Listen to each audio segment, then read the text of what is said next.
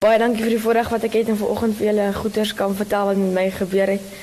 Ehm um, dit was laas donderdag aand het ek by my ouma lag gaan slaap op die plaas. Ek was voordat ek gaan slaap het ek gebid vir die Here en ek het ek het hom gevra hy moet vir my 'n teken wys dat hy regtig bestaan. Ek het geweet hy bestaan, nooit getwyfel nie, maar ek het altyd gevra hy moet vir my iets wys. Ek wil iets sien.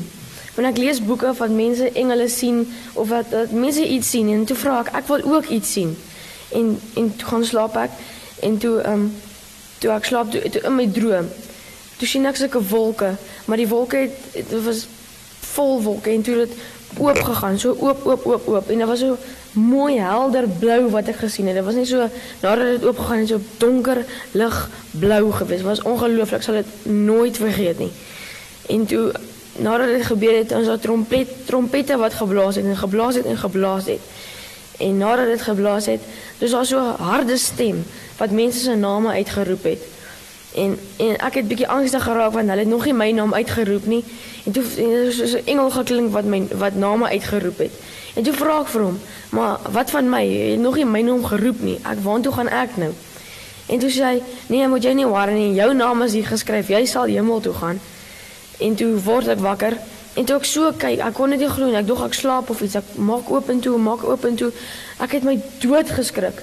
Toe 'n engel wat reg voor my ouma in my kamer, in my ouma se kamer by die tweede kas, toe staan hy so groot hier reg voor my. En ek kon dit nie glo nie. Ek skrik en ek sê, "Eers ek dog ek verbeel my. Ek het regtig nooit gedink dit sal gebeur nie." En toe toe ek wil oopstaan om te kyk of ek wil nou die lig aansit en kyk of dit nou regtig so kan wees.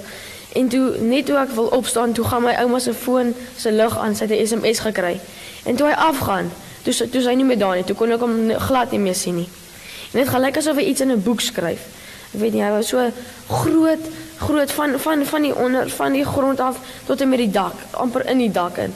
En hy het sulke helder, ligte, blinkerige klere aangetree. Dit was ongelooflik, ek sal dit nooit vergeet nie. Maar ek het my dood geskrik. Ek sal, Jesus, ek het my verskriklik geskrik. En toe ehm um, en en toe hy aan en af gaan, toe sê ek nee, maar dit moet wees want ek het hom nou gesien. Kon dit nie glo nie. En toe staan ek op, toe gaan vertel ek my ouma, ouma, ek het dit gesien. Ouma, ouma, ouma word wakker. Oupa word wakker. Ek het dit gesien en my oupa sê wat wat wat wat het jy engel gesien? Hy het my eintlik eers nie geglo nie, maar nou glo hy my.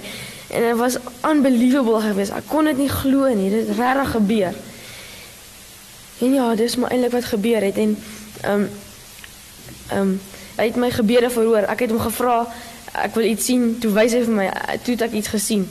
En ek wonder net as as dit ver oggend gebeur het, as as die trompette vanoggend geblaas het en as die hemel van vandag oop gegaan het en die engele het vandag gepraat, sou hulle julle name gelees het.